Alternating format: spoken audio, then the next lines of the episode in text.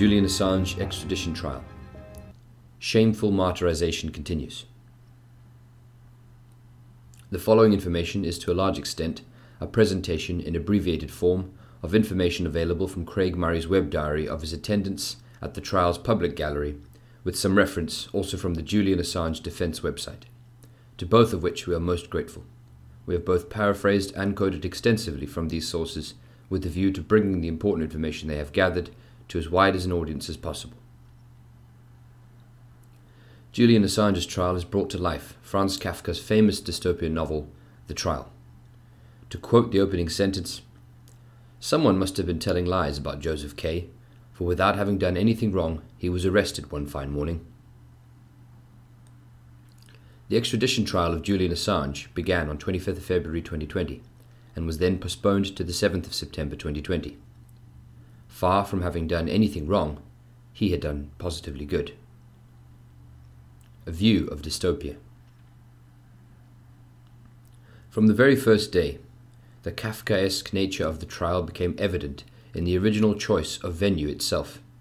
It was held, originally, in Woolwich Magistrates' Court, located in the precincts of Woolwich Crown Court, a specialist court for the trial of terrorists, though Vanessa Baraitser, the stipendiary magistrate hearing the case, was provided by Westminster Magistrates' Court.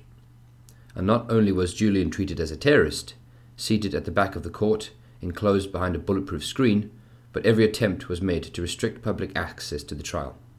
The public gallery of the chosen courtroom held only 16 seats, although the case is one of extreme public interest. Craig Murray described the physical surroundings of the court in the following terms.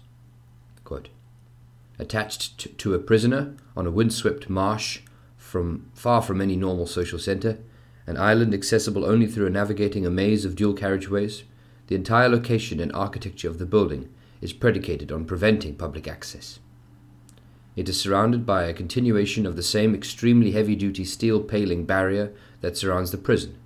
It is the most extraordinary thing, a courthouse, which is a part of the prison system itself, a place we are already considered guilty and in jail on arrival. Woolwich Crown Court is nothing but the physical negation of the presumption of innocence, the very incarnation of injustice in unyielding steel, concrete, and armoured glass. It is, in truth, just the sentencing wing of Belmarsh Prison. Indeed, if a single day at Woolwich Crown Court does not convince you the existence of liberal democracy is now a lie, then your mind must be very closed indeed." End quote. Universal suppression of freedom of speech. Of special note regarding the first day's proceedings was that prosecuting counsel James Lewis made a very long opening speech in which he emphasized that normal journalists who publish classified information would not be affected by any adverse decision against Mr. Assange, as the case against Mr. Assange was not that he published the information, but that he had conspired with Chelsea Manning to acquire it. Almost immediately, however, it was pointed out that under English law, it is an offence merely to publish such information, whatsoever the manner in which it was acquired.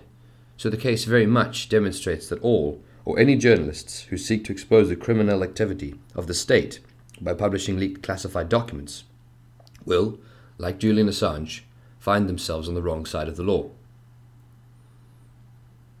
Cruel and unusual abuse of a helpless and innocent man.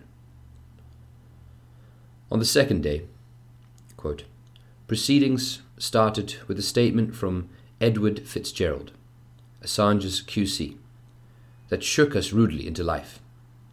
He stated that yesterday, on the first day of trial, Julian had twice been stripped naked and searched, 11 times been handcuffed, and 5 times been locked up in different holding cells. On top of this, all of his court documents had been taken from him by the prison authorities, including privileged communications between his lawyers and himself, and he had been left with no ability to prepare to participate in today's proceedings." End quote. The magistrate merely said that what the prison authorities did was outside her jurisdiction and she could do nothing about it. A biased judge. In fact, throughout the day, the magistrate went to town demonstrating her abject lack of impartiality dismissing with contempt the defence's incontrovertible arguments. For instance, the basis of the charges being brought by the US authorities is that Julian Assange helped Chelsea Manning to decode a hash key so as to enable her to access classified material. This was ridiculous because Manning, at the time in question, had full access to all the material in question, without any assistance from Assange, and had not even been in contact with him at the time she did access it. Evidence that this was the case emerged during Chelsea Manning's court-martial, but incredibly, Magistrate Baraitser took the view that the findings of the US court-martial of Chelsea Manning did not have to be treated as fact in English legal proceedings, even in the case of agreed or uncontested evidence or prosecution evidence. English law does not allow extradition for political offences without an express treaty permitting it. The third day was taken up with the question of whether anyone could be extradited to the US for a political offence. Although the 2007 UK-US extradition treaty specifically excludes political offences, this is not the case with the 2003 Extradition Act that governs English as opposed to international law. However, Julian's counsel correctly pointed out that the 2003 Act cannot be relevant except in conjunction with an extradition treaty. If there is no applicable extradition treaty with a given state, then nobody can be extradited there, whether for a political offence or anything else, and the extradition can only be on the terms of the treaty in question. In legal jargon, the 2003 Act is an enabling act, which cannot stand on its own, but only in conjunction with the treaty its provisions has enabled. It is true that the 2003 Act enables extradition for political offences, but it certainly does not make it mandatory for treaties to include extradition for political offences. The prosecution also tried to allege that the offences with which Julian has been charged in the US courts were not political. If China were trying to extradite someone who had published any of its state secrets, it goes without saying that no such suggestion would be remotely tenable. The arguments on the extradition points continued into the fourth day, where it was notable that whereas Magistrate Baraitser listened with careful attention to the largely specious arguments put forward by the prosecution, she continually interrupted the arguments being put forward by the defence, although in law they were unanswerable. New charges added to the prosecution's case. What the trial so far had brought to the fore, however, was the embarrassing weakness of the US case for extradition. The case was adjourned until May, with both sides having agreed they needed more time to prepare their case. As a result of the intervention of the COVID crisis, however, the reopening was postponed until the 7th of September at the Old Bailey. In the meantime, the US Department of Justice deemed it politic to try and bolster its very weak case for extradition by updating its indictment to accuse the WikiLeaks founder of soliciting hackers to break into the Icelandic government's computers to steal information that could be leaked to embarrass the government. This additional charge was presented on 25th of June, the idea apparently being to add weight to the argument that Julian Assange was not a journalist, but merely a criminal hacker.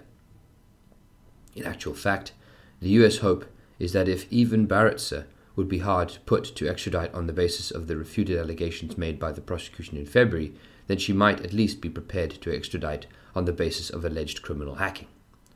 In the meantime, the victim of US imperialism's rage at its murderous criminality being exposed to public view was to spend at least another 6 months in high security lockup.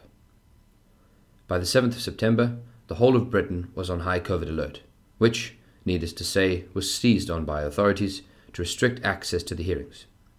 40 NGOs that had been given permission to attend via video link had their permission revoked in the pretext that it had been granted in error.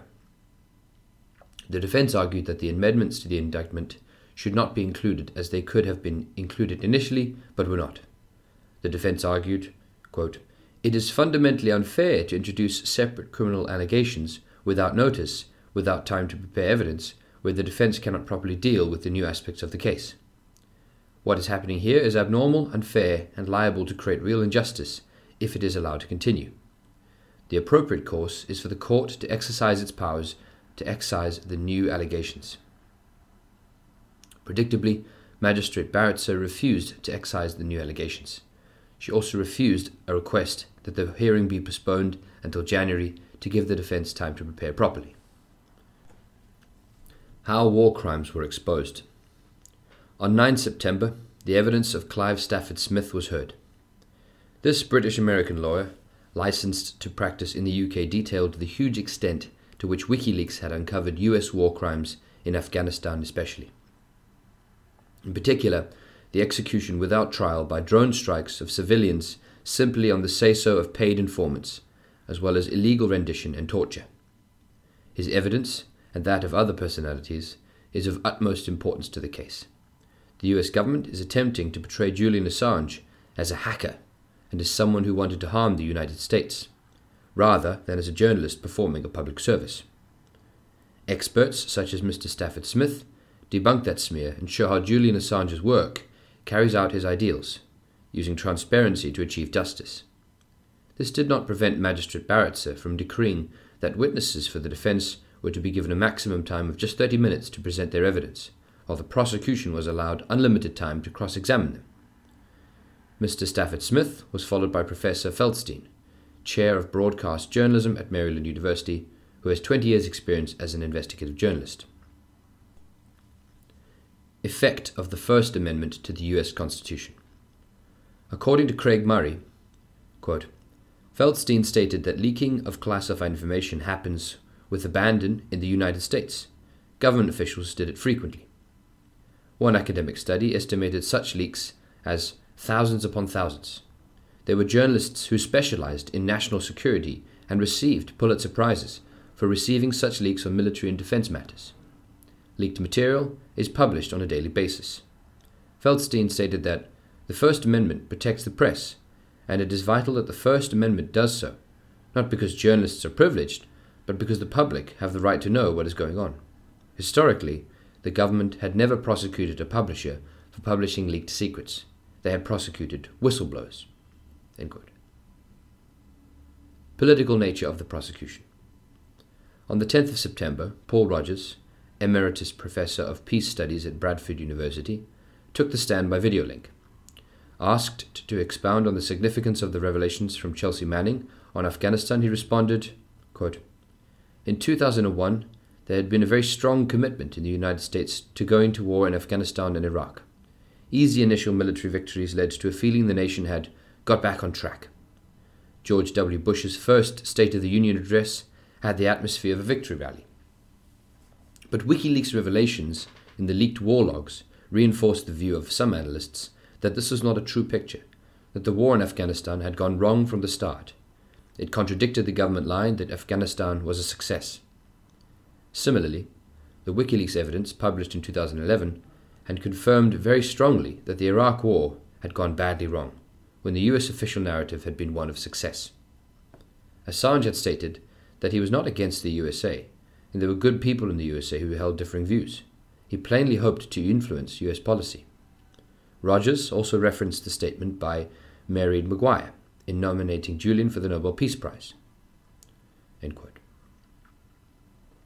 Rogers was asked whether the motivation for the current prosecution was criminal or political. He emphatically replied, quote, the latter. He was then asked whether Assange's political opinions were of a type protected by the Refugee Convention. Rogers replied that they were. Persecution for political opinion is a solid reason to ask for refugee status. Assange's actions are motivated by his political stance. Another witness was Trevor Timm, co-founder of the Freedom of the Press Association in San Francisco, again via video link. Quote, Mr. Timm testified that there is a rich history in the USA of famous reporters covering defense and foreign affairs related matters, drawing upon classified documents. In 1971, the Supreme Court had decided the government could not censor the New York Times from publishing the Pentagon Papers. There have been several instances over history where the government had explored using the Espionage Act to prosecute journalists, but no prosecution had ever materialized because of First Amendment constitutional rights. End quote. Mr. Timm said that if it were not for the First Amendment, Quote, many great journalists would have been caught by this kind of a prosecution, including Woodward and Bernstein, for the cultivation of deep throat. End quote. Asked about the prosecution's characterization of the provision of a Dropbox by WikiLeaks to a whistleblower as criminal conspiracy, Tim replied that although the indictment was treating possession of a secure Dropbox as a criminal offense, The Guardian, Washington Post, New York Times, and over 80 other news organizations have secure Dropboxes for the benefit of whistleblowers, yet nobody would seriously argue that they were conspiring in espionage. With regard to the leaking of the Senate Intelligence Committee report on torture in 2014, quote, Tim said that this vital and damning report on CIA involvement in torture had been much redacted and was based on thousands of classified documents not made available to the public. Virtually the entire media had therefore been involved in trying to obtain the classified material that revealed more of the story. Much of this material was classified, top secret, higher than the Manning material. Many newspapers appealed for whistleblowers to come forward with documents, and he had himself published an appeal to that effect in The Guardian. Summers, speaking for the defense, asked if it had ever been suggested to Tim this was criminal behavior. Tim replied no. The universal belief had been that it was the First Amendment protected free speech. The current indictment is unconstitutional. The trial was then paused because of a COVID scare on the prosecution team, but resumed again on the 14th of September.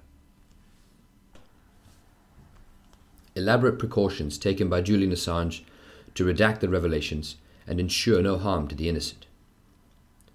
On the 16th of September, American journalist John Goetz, who had been working for Der Spiegel at the time it published WikiLeaks revelations in 2010, gave evidence. Mr. Goetz testified that in its anxiety not to reveal any material that could damage the innocent, WikiLeaks withheld 15,000 documents. Goetz testified that WikiLeaks spearheaded a, quote, very rigorous redaction process, beginning with the Afghanistan files. He said Assange was always very concerned with the technical aspect of trying to find the names in this massive collection of documents, so that we could redact them, so they wouldn't be published, so they wouldn't be harmed. Assange continually reminded media partners to use secure communications so that the information would not get out to the wrong people. Goetz also testified that WikiLeaks and its media partners held conversations with the US government ahead of publication. The New York Times sent a delegation of reporters to the White House to discuss the release ahead of time. As the Times, Eric Schmidt emailed to Goetz immediately after the meeting. The media delegation informed the US government that WikiLeaks would not be publishing some 15,000 documents within the Afghan war diaries, and they asked the White House for any technical assistance they could provide to assist with redactions. That request, Goetz said, was met with derision. Der Spiegel published an interview with Assange on the 26th of July 2010 about his harm minimization process. It asked him, the material contains military secrets and names of sources. By publishing it, aren't you endangering the lives of international troops and their informants in Afghanistan? Assange responded, the Kabul files contain no information related to current troop movements. The source went through their own harm minimization process and instructed us to conduct our usual review to make sure there was not a significant chance of innocents being negatively affected. We understand the importance of protecting confidential sources, and we understand why it is important to protect certain US and ISAF sources. Goetz testified that in relation to the war in Iraq, WikiLeaks' harm minimization process overshot and ended up redacting more than the US Defense Department did. However, the WikiLeaks documents did confirm the CIA's involvement in torture and its cover-up. Give an example of the type of stories that WikiLeaks releases assisted with, Goetz explained that he had been investigating the story of Khalid El Masri, a German citizen who was kidnapped by the CIA in Macedonia and extraordinarily rendered to a black site in Afghanistan, where he was detained and tortured in 2004. This wasn't known at the time, so Goetz searched the documents for El Masri's name, saw that he had been brought to Afghanistan, and found the CIA kidnappers who'd forced El Masri onto a military plane, sodomized him, and sent him out to Afghanistan. Goetz tracked down the CIA agents responsible in the United States, interviewed them, and reported the story. Following that broadcast, a Munich state prosecutor issued an arrest warrant for the 13 CIA agents, but Goetz said, "It turns out that the arrest warrant was never actually issued to the United States." When he saw the State Department cables, he discovered that the US had pressured the German prosecutor to issue the warrant in a jurisdiction where the perpetrators didn't live, threatening repercussions otherwise. The prosecution raised an objection to a statement made by El Masri himself being entered on the court record, but Magistrate Baraitser said that this could amount to accepting the defence's evidence unchallenged. In the end, the issue was not resolved. How unredacted cables came to be published. Asked about the 2011 publication of Unredacted Cables, John Goetz explained what really happened. In February 2011, Guardian reporters David Lee and Luke Harding published a book with a password to the unencrypted file set as the title of the chapter. The German magazine Die Freitag published this information, and as a result, others whom Assange could not control, in particular the leak site Cryptome, were able to use that password to unlock the files and publish them online in full. Julian Assange and other WikiLeaks staff called Hillary Clinton's emergency phone line at the State Department, warning that sources had been named, but they were ignored. Goetz also said that Assange had tried to stop Die Freitag from publishing information that would lead to the release of unredacted files. Altruistic motivation, no defense. The next witness was Pentagon Papers whistleblower Daniel Ellsberg, who had himself been prosecuted under the Espionage Act. Ellsberg explained that he had copied and released the Pentagon Papers, comprising 7,000 top-secret files, to the New York Times in 1971. The files demonstrated that the United States government had started and continued the Vietnam War with the knowledge that it could not be won, and that successive presidential administrations lied to Congress and the public about it. Ellsberg testified that both he and Assange felt that the Afghan and Iraq wars were wrong and that the Iraq war was a crime. What had changed, Ellsberg said, was that in Afghanistan, horrific abuses, illegal killings and war crimes had become normalized, so much so that they appeared in low-level field reports. The Iraq and Afghanistan war logs are marked up to secrets, whereas the Pentagon Papers were all top secret. The famous Collateral Murder video illustrates this further. The title of the video, taken from a US Army Apache helicopter and documenting the gunning down of civilians, including journalists, children, and their rescuers, was controversial when it was released in 2010. Assange was criticized for labeling the actions murder, but to Ellsberg, the title caught his eye for a different reason. Quote, "There was no question to me that what I was witnessing at the time was murder. In fact, the problematic word in the title was collateral, implying that it was unintended. This was murder and a war crime, so I was very glad that the American public was confronted with this." Ellsberg continued, "I was very impressed that the source of these documents, Chelsea Manning, was willing to risk her liberty and even her life to make this information public. It was the first time in 40 years I saw someone else doing that, and I felt kinship toward her." End quote. Ellsberg also mentioned that at his trial under the US Espionage Act, his public-spirited motivation for publishing the secret documents was deemed irrelevant. Such publication is an offense of strict liability in the US, and the public interest provides no defense at all.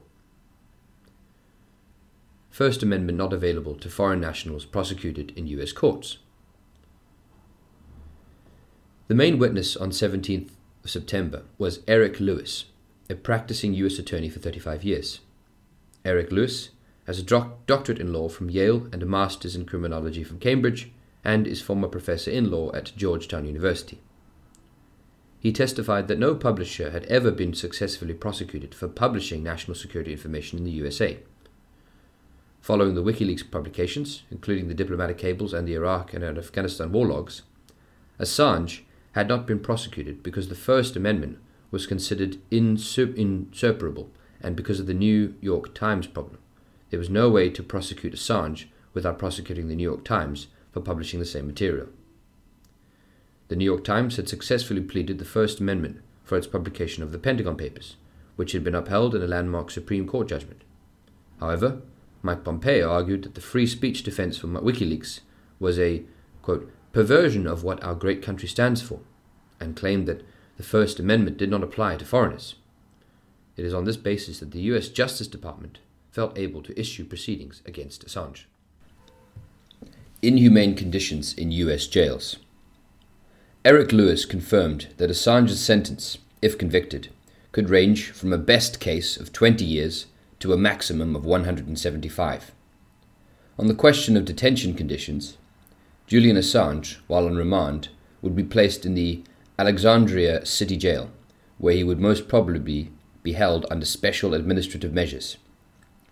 After conviction, he would be held in the Supermax prison, ADX Florence, Colorado, kept in a small cell for 22 or 23 hours a day and not allowed to meet any other prisoners.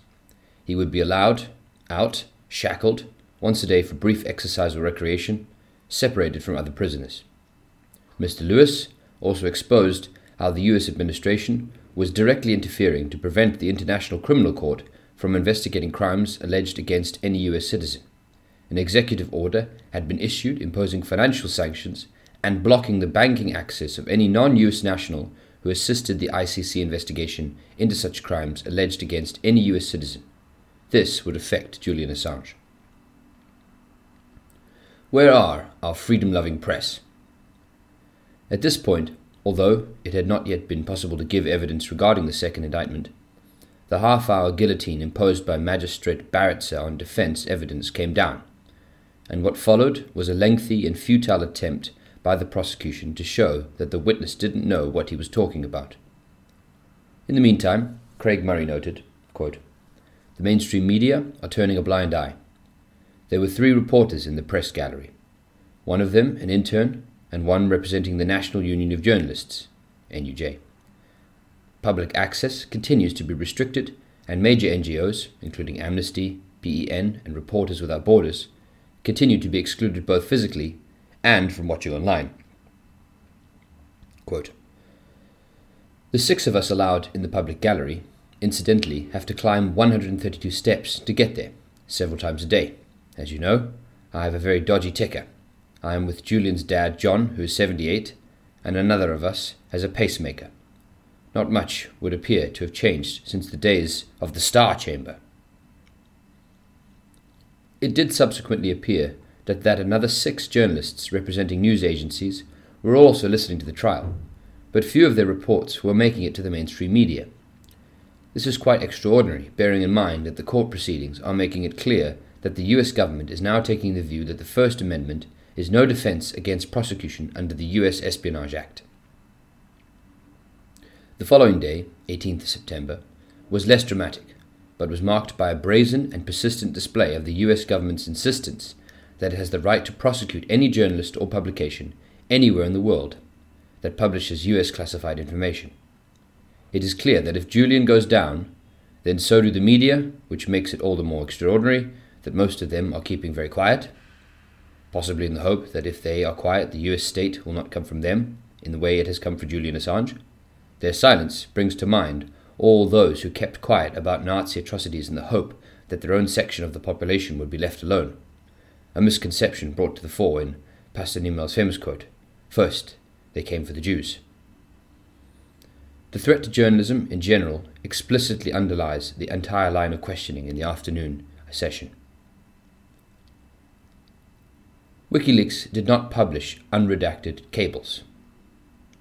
On Monday, the 21st of September, German computer science professor Christian Grothoff gave evidence that WikiLeaks did not publish unredacted cables. He testified about his research into the timeline of events surrounding the 2011 publication of the unredacted State Department cables.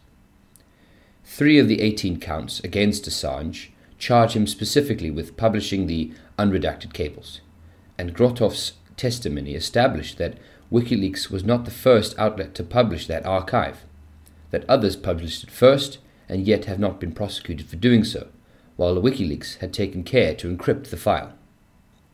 Several witnesses followed, who gave evidence of the great importance of the WikiLeaks revelations to the public interest. Severe danger to Assange's mental health. On the 22nd of September, evidence was presented regarding Julian Assange's mental state. Dr. Michael Koppelman, Emeritus Professor of Neuropsychiatry at the Institute of Psychiatry at King's College London, gave the view that his own visits to Assange had yielded a man deprived of sleep, suffering loss of weight, a sense of preoccupation and helplessness as a result of threats to his life, the concealment of a razor blade as a means to self-harm, and obsessive ruminations of ways of killing himself.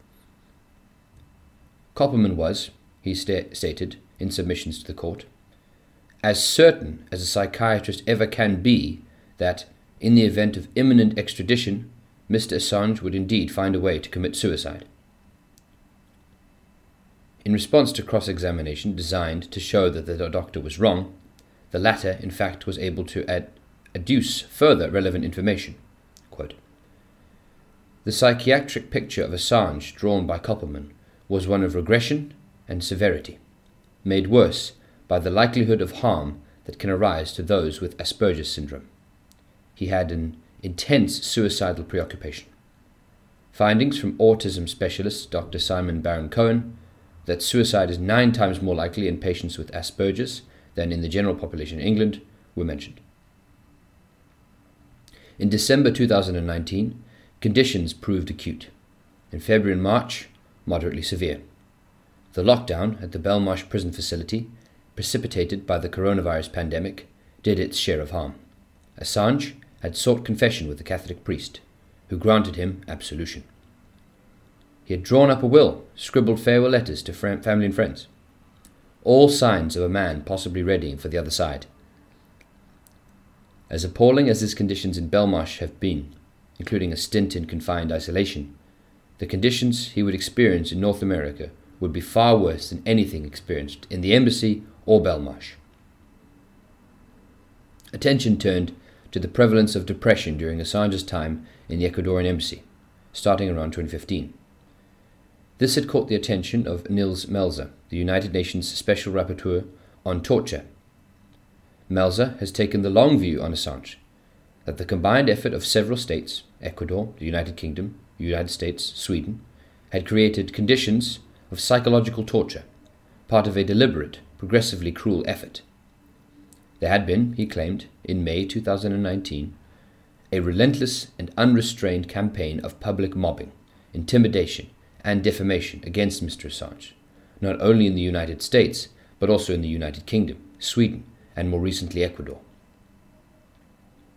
In company with 2 medical experts experienced in examining potential victims of torture and ill treatment, Melzer's 9 May 2019 visit to Assange confirmed that his health has been seriously affected by the extreme hostile and arbitrary environments he has been exposed to for many years.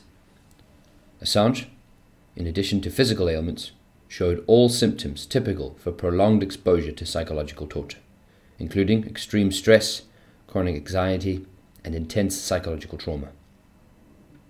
In November 2019, Melzer reiterated his concerns in the face of tardiness on the part of the British authorities. "Despite the medical urgency of my appeal and the seriousness of the alleged violations, the UK has not undertaken any measures of investigation, prevention and redress required under international law." On the 23rd of September, Dr. Quinton Deely, a National Health Service psychiatrist who specializes in autism, ADHD and other mental health issues, took the stand to discuss Julian Assange's diagnosis of Asperger's syndrome and autism spectrum disorder, ASD. Dr. Deely had interviewed Assange several times over a period of several months, and he spoke to Assange's partner, mother, and friends to corroborate his findings and prepare a report. Dr. Deely also agreed with what Dr. Koppelman testified to yesterday, that Assange would be a high risk of suicide if he were ordered to be extradited. US spying on confidential lawyer-client discussions. On the 30th of September, the defense read several witness statements aloud in court, including 2 statements from anonymous former employees of UC Global the Spanish security company led by David Morales that spied on Julian Assange in the Ecuadorian embassy in London. The witness statements testify to the particular zeal Morales had displayed in recording conversations between Assange and his lawyers, as well as his contract with an American company to report their recordings back to American intelligence officials. Refusal to admit rebuttal evidence. With regard to the medical evidence, objections had been raised by the prosecution about the witnesses' lack of direct knowledge of conditions in the U.S. prisons. The defense had secured the agreement of two further witnesses to give such evidence, but the magistrate, of course, ruled the evidence as inadmissible and out of time. She thus effectively prevented any challenge to the prosecution's witnesses. U.S. government officials, who had lauded the kindly conditions in the U.S. prisons to which Assange would most probably be sent, since it had been apparently been accepted that U.S. government officials could not be cross-examined, she also decreed that closing arguments would only be made in writing, not presented in the court, which is handy for those who want to keep the Assange proceedings as far out of the public eye as possible. It is usually the closing speeches of a case that receive the most media attention. What now?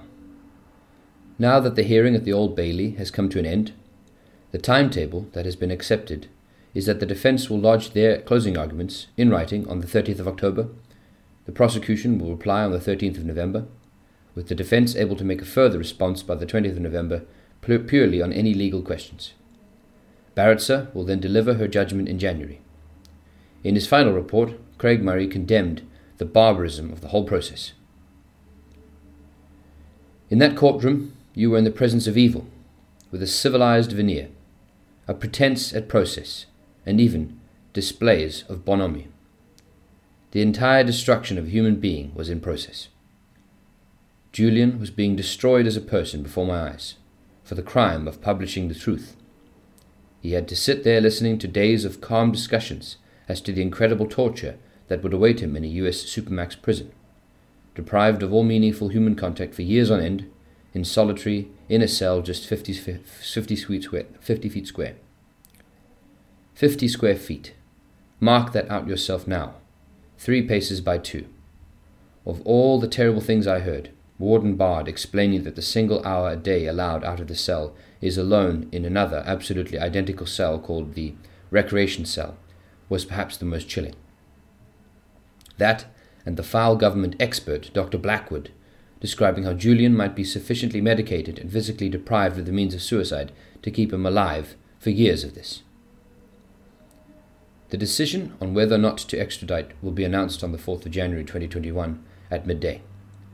It is expected that whichever side loses, there will be an appeal, i.e., even if Julian Assange were to win, his detention in inhuman conditions would continue for the foreseeable future, and his two small sons would continue to be deprived of their father's presence in their lives. It is no wonder that the imperialist hyenas have taken every precaution to ensure Julian's extradition hearing received as little publicity as possible.